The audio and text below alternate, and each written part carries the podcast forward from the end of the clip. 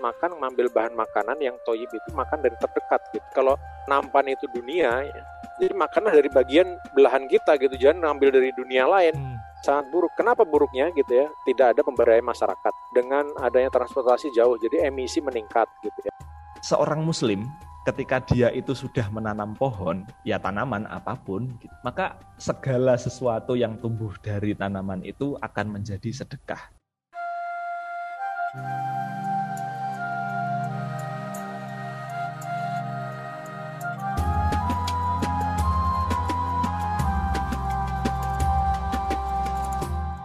Assalamualaikum warahmatullahi wabarakatuh. Jumpa lagi kita di podcast Ramadan Vibe podcast edisi khusus Ramadan persembahan dari KBR, Islami.co, dan juga Greenpeace Indonesia. Masih bersama saya Indra Saputra yang selalu menjadi teman kamu di podcast Ramadan Vibe. Kalau di episode sebelumnya, kita ngebahas soal sampah kemasan plastik.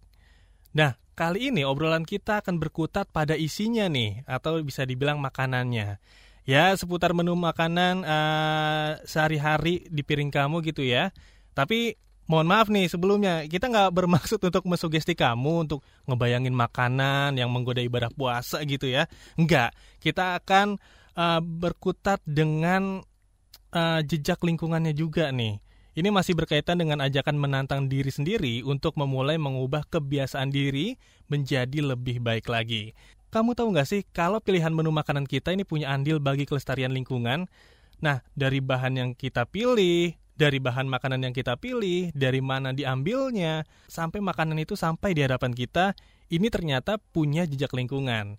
Nah, bagaimana kalau upaya kita mencukupi kebutuhan nutrisi ternyata malah mendorong turunnya kualitas lingkungan hidup? Kita pastinya nggak mau ini semua terjadi, tubuh kita sehat, tapi ternyata lingkungan kita nggak sehat jadinya. Nah, kita akan ngebahas ini semua bersama narasumber yang kompeten dan sudah tergabung juga nih bersama kita. Yang pertama saya mau menyapa Dr. Hayu S. Prabowo, Ketua Lembaga Pemuliaan Lingkungan Hidup dan Sumber Daya Alam Majelis Ulama Indonesia. Halo, Mas Hayu, Assalamualaikum, apa kabar? Waalaikumsalam, uh, Mas Indra, baik-baik, Alhamdulillah. Salam sehat selalu ya Mas, lancar puasanya nih Mas? Alhamdulillah, insya Allah lancar. Amin. Ya. Dan yang kedua, kita masih bersama narasumber yang sama di episode sebelumnya juga. Ada Ustadz Rifki Virus MA, redaktur islami.co dan dosen IAIN Salatiga. Halo, Assalamualaikum Mas Fairuz. Waalaikumsalam warahmatullahi wabarakatuh. Kabar baik ya Mas? Apa kabar? Alhamdulillah. Alhamdulillah kabar baik. Nah, di episode kali ini kita membahas tema intip jejak lingkungan dari menu makanmu. Ini mungkin banyak yang nggak sadar ya, ternyata uh, makanan yang kita makan atau yang kita konsumsi sehari-hari ternyata punya dampak juga terhadap lingkungan. Ini saya mau ke Mas Hayu dulu nih, Mas. Sebenarnya ya. seperti apa sih kaitan pilihan kita atas sumber pangan terhadap kelestarian lingkungan? Ya, jadi intinya itu sangat erat sekali ya. Jadi sebenarnya kalau kita konsumsi itu dari mana sih asal bahan, bahan pangannya gitu ya? Kita tuh hanya bisa makan sesuatu yang tumbuh dari bumi gitu ya. Kita nggak bisa makan bumi gitu, kita nggak bisa udara, tapi harus sesuatu yang tumbuh gitu loh. Nah ini sangat penting nih bahwa kita harus meyakinkan bahwa bumi kita bisa menumbuhkan sesuatu gitu ya. Itu pertama kita makan dari sana. Terus apa yang kita gunakan sehari-hari nih? Pembangunan apa pun ya, yang yang kita nikmati baju kita, sepatu itu semua dari itu datangnya dari bumi gitu. Jadi semakin tinggi konsumsi kita, semakin banyaklah kita mengambil dari bumi gitu. Nah sekarang selain kita produksi, kita ngeluarin apa lagi? Kita ngeluarin limbah gitu ya, baik itu limbah diri kita sendiri, baik itu limbah produksi kita. Jadi kalau makanan itu itu berarti kita mengambil dari bumi gitu ya, terus kemudian kita mengeluarkan sesuatu ke bumi, kotoran gitu. Siapa yang tanggung jawab untuk ini semuanya ke bumi? Bahwa bumi itu diciptakan Allah untuk untuk kehidupan kita sekaligus dia memurnikan apa yang uh, kita keluarkan. Makanya tanah itu sesuatu yang suci. Jadi kalau kita sholat itu nggak ada air, kita bisa menggunakan tanah karena tanah itu suci gitu.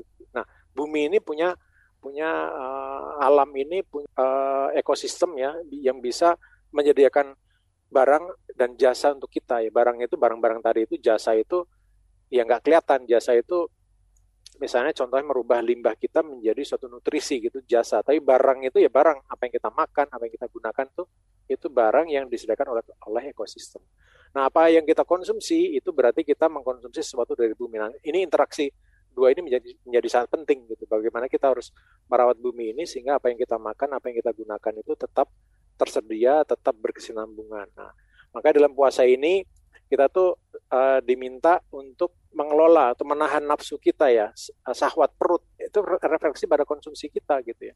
Nah, konsumsi kita itu di dalam Ramadan ini dilatih bagaimana kita konsumsi kita harus diatur sedemikian rupa sehingga itu tidak merusak bumi gitu. Ada hadisnya dari uh, riwayat Muslim itu sumber penyakit adalah perut.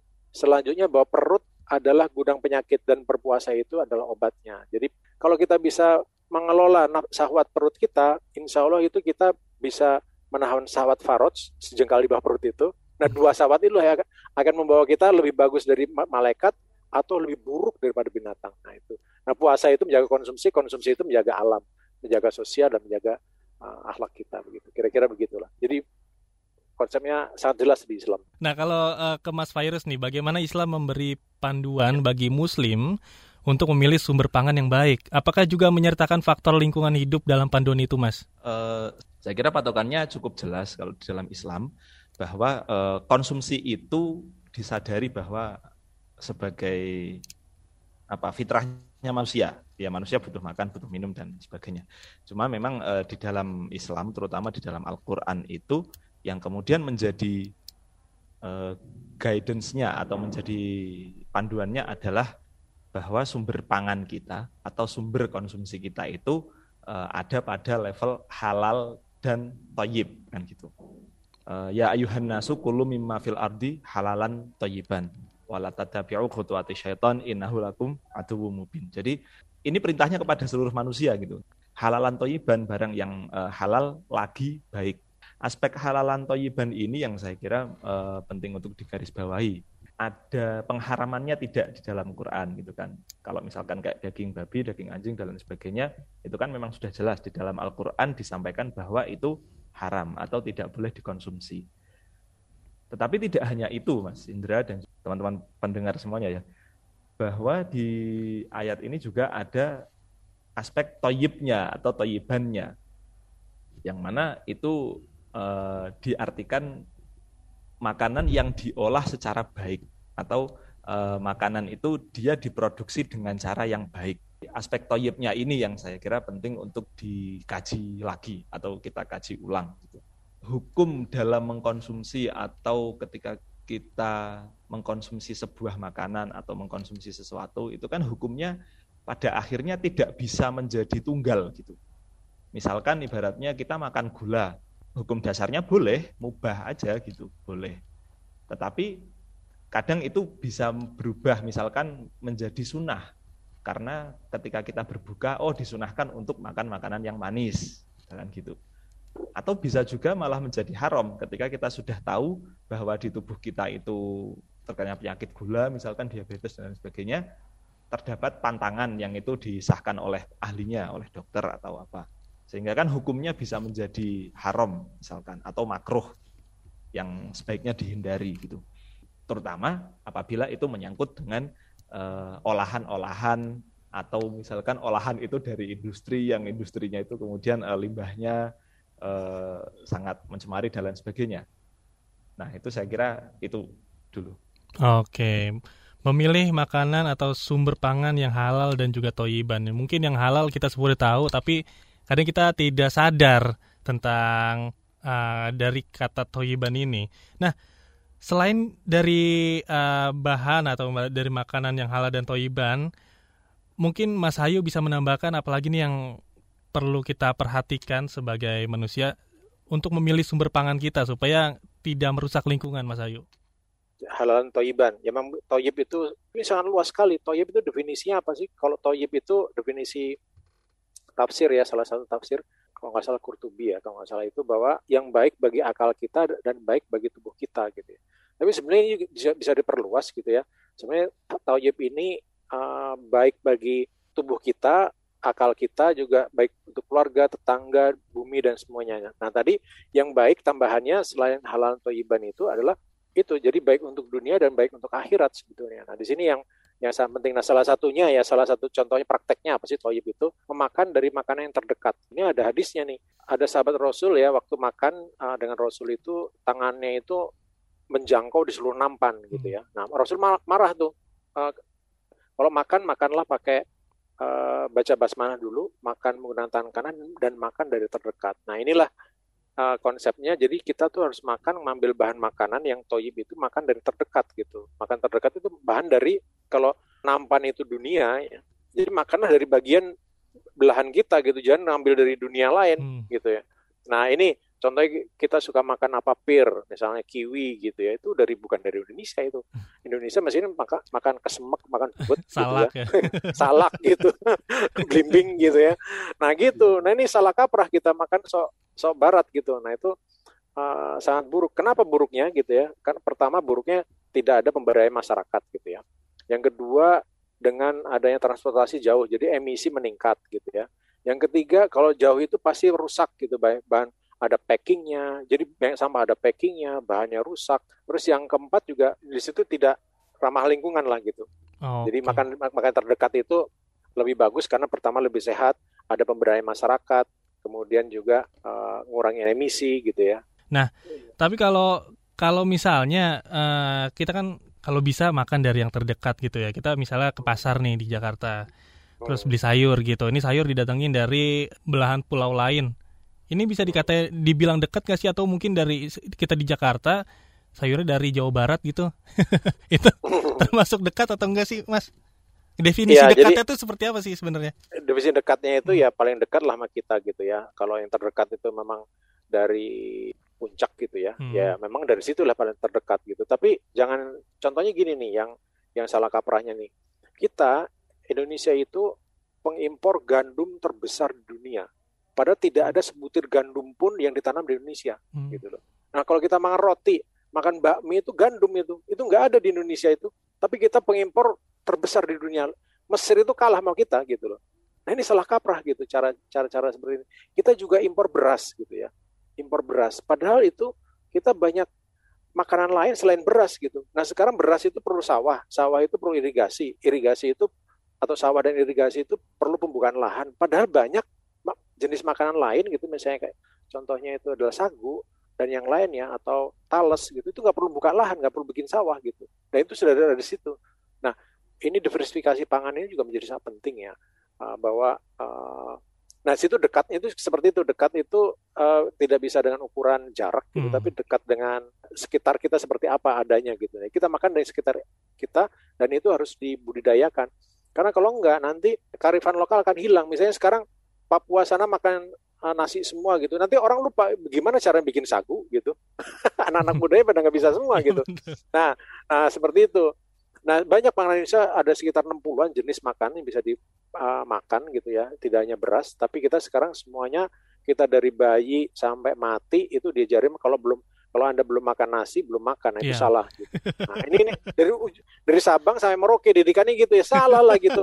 Mestinya biar aja mereka mau makan apa gitu ya. Terus kalau ada masalah baru uh, mereka uh, atasi sendiri lah di lokal itu gitu ya. Jadi semuanya makan beras gitu. Kira-kira jadi baik itu uh, lokavor itu baik itu pemikiran kita maupun cara uh, kita memilih makanan itu menjadi, menjadi sangat penting ya. Karena itu salah satu sektor uh, pemberdayaan masyarakat juga. Sekarang petani kita dari dulu sampai sekarang kere kere ya itu akan semakin kere karena apa karena dalam Indonesia itu kan kita ada waris ya. Jadi semakin lama hmm. tanah petani semakin lama semakin kecil dan mereka nggak bisa hidup dari situ. Dan semakin semakin lama orang nggak mau cita-cita. Mas Idra mau jadi cita-cita petani nggak? Anaknya atau siapa? Belum gitu? kepikiran sih mas. Belum kepikiran. Tapi anda mau makan nggak? Ma tiap hari makan. Nah iya gitu. juga sih ya. Uh, siapa sekarang mau jadi petani gitu? Nah ini nggak ada gitu. Nah ini harus dirangsang bagaimana caranya uh, orang bertani itu keren gitu hmm. loh. Gitu. Jadi itu harus kita uh, apa namanya harus kita munculkan gitu ya bahwa bertani itu keren. Nah, bertani secara teknologi gitu ya. Nah, ini keren nih. Bertani dengan artificial intelligence. Nah, hmm. Nah, tahu nggak? Nah, itu ya, kita udah lagi lagi bikin tuh sama Microsoft bagaimana bertani dengan dengan artificial intelligence gitu. Nah, kayak gitu jadi keren tuh anak. Wah, keren juga di petaninya pakai artificial intelligence, pakai blockchain gitu. gitu. Petani 4.0 ya, keren. Ah, petani 4.0 betul. Enggak ya, betul industrial uh, agriculture industry hmm. 4.0 gitu. Jadi pakai robot nanti. Udah pakai bajak lagi ya.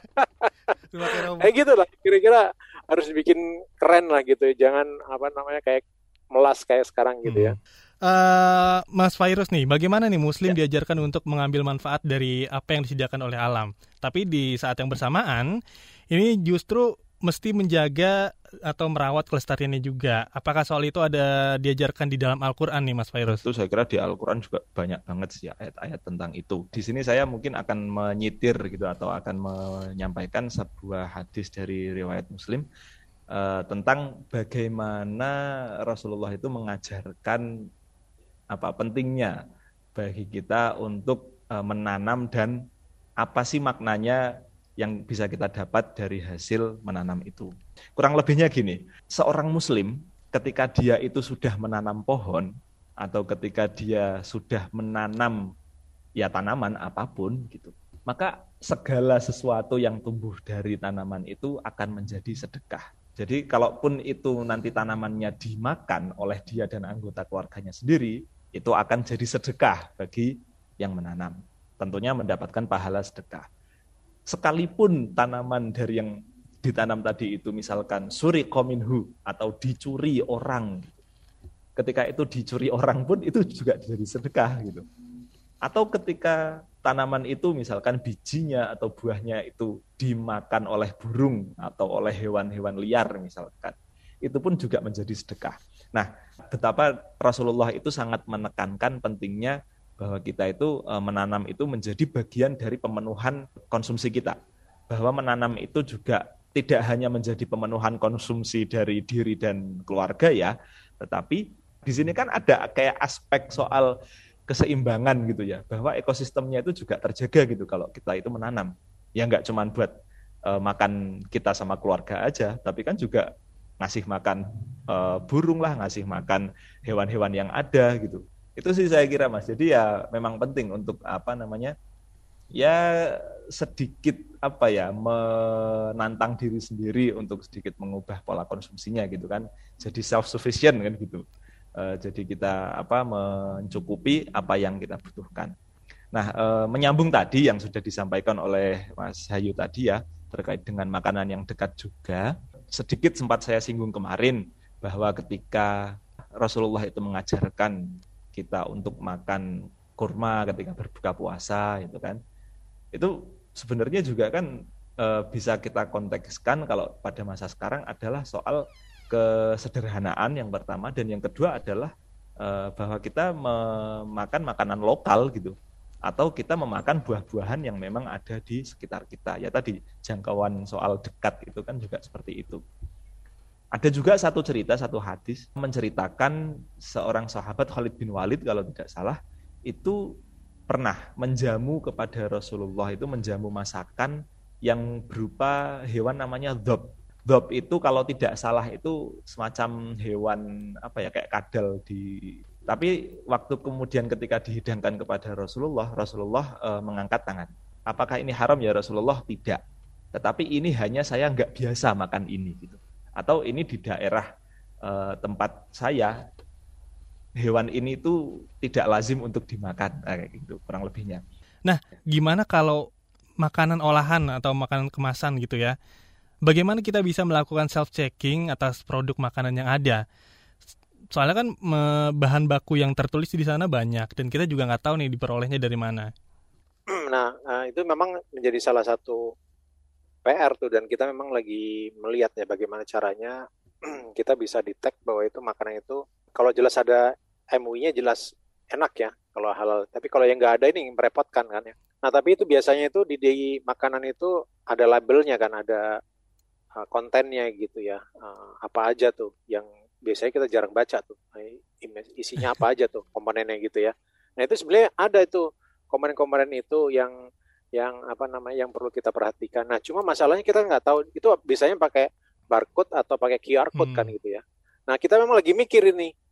Nah tapi kan ah, gitu. untuk memulai uh, kebiasaan seperti ini uh, kalau kita misalnya mungkin ada teman-teman yang baru pertama kali dengar podcast ini gitu ya ngedengerin obrolan ini kayak aduh kayak susah deh untuk berubah menjadi seperti seperti itu atau menjadi yang hmm, okay. memikirkan lingkungan. Mungkin ada ada ada cara yang bisa kita lakukan untuk memulai dulu deh. Ah, gini, saya itu punya kebiasaan ya. Hindari makanan yang dimasak. Gitu. Jangan jangan makanan olahan. Itu makanan uh, ini itu apa namanya junk food tuh ya. Hmm. Termasuk makanan yang dimasak gitu. Makan harus fresh gitu ya. Makanan fresh itu dalam arti kata makan buah, carilah buah yang dikupas gitu. Saya mencari buah yang dikupas karena kalau buah nggak dikupas itu saya khawatir di, di luarnya itu ada pestisida, Hmm. ada uh, macam-macam lah, ada uh, kotoran-kotoran gitu ya. Uh, nah itu saya hindari itu. Lebih bagus makan makan apel lebih bagus dikupas gitu.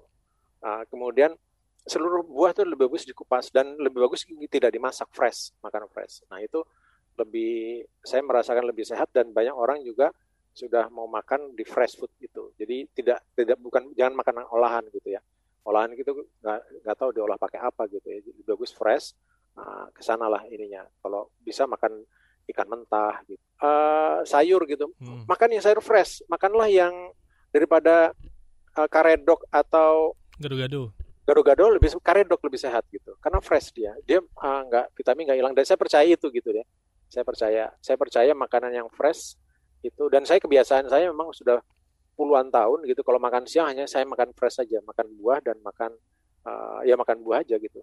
Uh, buah tuh macam atau makan sayuran atau uh, misalnya wortel mentah atau uh, apa namanya seledri mentah uh, buah-buahan mentah gitu. Uh, buah-buahan kupas ya buah kupas ya. Saya uh, saya rekomendasikan buah mentah. Tapi kalau ternyata kalau daging-dagingan gimana, Mas? ah daging-dagingan. Ayam gitu, daging sapi. ah, daging nah beda nih daging ini. Daging ini sebetulnya itu kita makan daging itu yang daging itu misalnya makan sapi ya. Sapi itu makannya apa sih sebetulnya? Rumput. Jadi sapi itu hanya intermediator aja sih sebetulnya. Malah lebih bagus kita langsung makan sayurannya daripada makan makan dagingnya. Pernah nonton film ini? Game Changers. Waduh mesti nonton itu. Nanti nanti saya tonton. Ya, Game game, game Changers ya. changer itu game changer itu bagaimana eh, atlet-atlet dunia ya itu sekarang berubah semua nggak proteinnya nggak dari eh, binatang lagi gitu. Itu pakai dia vegetarian malah dia. Hmm. eh, ber- berubah sayur gitu. Gladiator yang sekuat itu itu ternyata diselidiki itu makannya adalah eh, sayur-sayuran bukan daging gitu. Justru kejantanan oh, wan- eh, ini masih jantan kan ya? Insya Allah, Insya Allah. Kejantanan itu itu di di film itu ya. Mhm. kejantan itu dites gitu orang eh, tiga orang gitu sebelumnya makan daging sama sebelumnya makan sudah terus makan sayur gitu. Di uku, di ada ukuran kejantanan itu lebih jantan kalau dia makan sayur ternyata gitu. Karena apa? Kalau makan daging itu darah kita kotor gitu banyak lemaknya. Tapi begitu makan sayur itu darahnya bersih sehingga alirannya jadi kencang gitu. Jadi jangan kalau orang suka makan daging ya lu cuma segitu doang tuh. Tapi kalau orang masuk wah strong nih orang itu jadi mestinya tapi itu dari dari ini ya dari apa namanya dari eh, studi bagaimana si atlet itu performance semakin naik gitu. Begitu dia proteinnya itu dari sayuran bukan dari eh, bukan dari binatang. Plus kalau binatang itu dia kalau makan binatang itu sapi itu memerlukan berapa puluh eh, ribu liter ya Hmm. untuk dia bisa hidup gitu ya. Nah, kemudian makanannya itu perlu berapa hektar gitu untuk lahan untuk bisa memakani satu sapi ini. Nah ini yang yang uh, makanya kalau kita makan sayuran kita tidak perlu buka buka hutan gitu ya. Kita impor kita pengimpor daging sapi ini dari Amazon gitu ya. Itu kita berarti kita ngerusak hutan Amazon sana itu sana gitu. Baik itu untuk peternakannya baik itu untuk makanannya gitu. Jadi lebih bagus di stop uh, kurangi makan uh, daging sapi impor makanlah daging, daging sapi lokal. Karena daging sapi lokal itu lebih ramah lingkungan dibanding, dibanding uh, sapi impor gitu Oh, Oke tuh ya mungkin bisa dicoba juga ya untuk merubah menjadi lebih baik lagi. Emang emang nggak nggak bisa langsung yang langsung menjadi vegetarian nggak mungkin bisa dicoba dengan sedikit demi sedikit eh, nyemil dulu deh ya jadi sayur-sayuran jadi buah-buahan nanti akan Ya. kalau udah kebiasaan nanti akan mungkin bisa beralih menjadi seperti Mas Ayu ya makan makanan dari sayur-sayuran yang mentah dari buah-buah yang segar juga yang eh, kulitnya dikupas mungkin bisa dicoba juga dan yang pasti kan ini bikin tubuh kita juga makin sehat juga ya. Membawa dampak Ya, yang positif juga ke tubuh kita. Nah kalau dari Mas Virus mungkin ada tambahan? Ya, kalau memulai sih saya kira eh, yang pertama soal ini ya, yang dari tadi kita bicarakan soal makanan yang terdekat dulu itu. Ya betul, saya setuju sekali dengan yang dikatakan Mas Ayu tadi bahwa misalkan ya ketika kita paling nggak mengkonsumsi dari apa yang kita punyai, kalau sekalipun itu beli konsumsinya dengan beli juga beli dari uh, orang-orang terdekat kita gitu. Saya kira sekarang kalau kita mau mendefinisikan soal pasar atau apa itu kan sudah semakin ini ya banyak juga teman-teman yang uh, punya apa wirausaha sendiri gitu. Yang itu mungkin dari teman-teman kita. Nah, itu juga saya kira termasuk mencakup dari apa? beli dari uh, hal yang dekat gitu atau mengkonsumsi dari hal yang dekat. Itu satu. Dan yang kedua adalah ketika tadi membicarakan tentang Rasulullah itu mem, apa, mengajarkan atau memiliki perspektif tentang makanan yang dekat, makanan yang lokal sifatnya. Itu sebenarnya juga ada apa secara implisit juga bisa kita artikan kita bisa mikir nih tentang sumber pangan alternatif gitu ketika makan ya nggak melulu terus kemudian kita mikir uh, beras gitu. Atau ketika makan nggak melulu kita uh, mikir uh, gandum gitu. Atau misalkan sereal atau apa yang itu mungkin uh, budayanya budaya budaya modern gitu ya. Ya kembali ke root kita aja lah gitu. uh, saya di kalangan teman-teman saya sendiri di sini pun juga udah banyak kok gitu yang mereka misalkan ya udah apa ketika misalkan lagi rapat atau misalkan lagi di kampus ada acara pun ya ya makan-makan ya jagung rebus ya singkong rebus ya apa itu yang memang uh, dari diri kita sendiri. Dan juga uh, kalau sedikit mau menyinggung ya terkait dengan uh, apa namanya soal pakan alternatif itu saya malah justru teringat ada satu fenomena menarik gitu yang itu pun sampai sekarang masih terjadi. Karena kebetulan saya dulu juga uh, sempat di pesantren di kota Kudus gitu ya. Kota Kudus itu kan juga sangat terkenal dengan tradisinya yang ketika saat kurban itu mereka tidak menyembelih sapi gitu, tapi menyembelih kerbau hmm. gitu.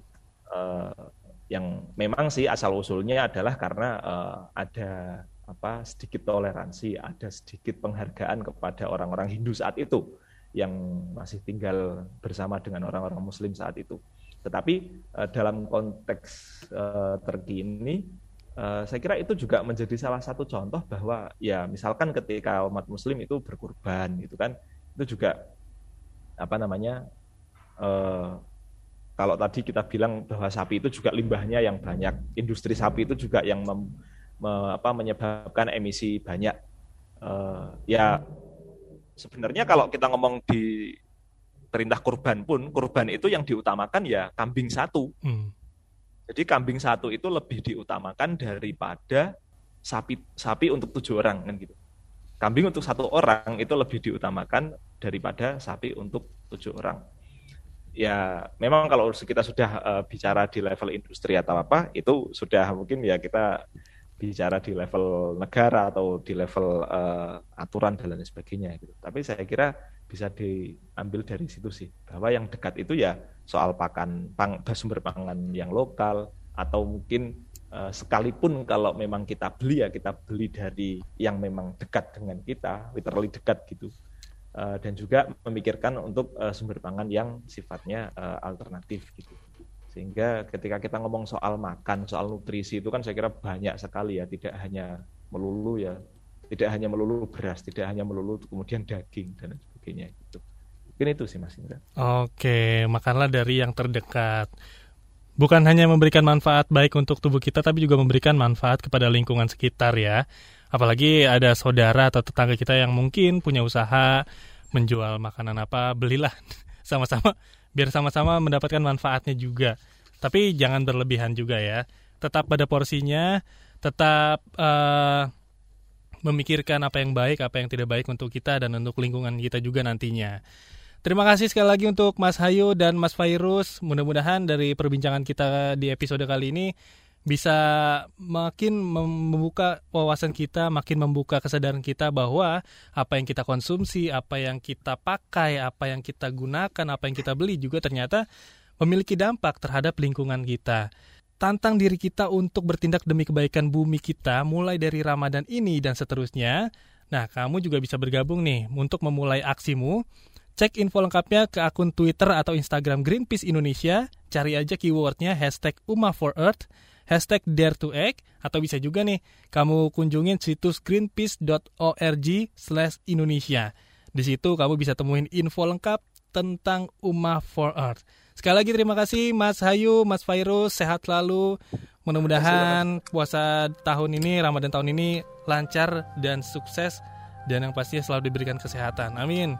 Saya Indra Saputra pamit dulu ya. Wassalamualaikum warahmatullahi wabarakatuh.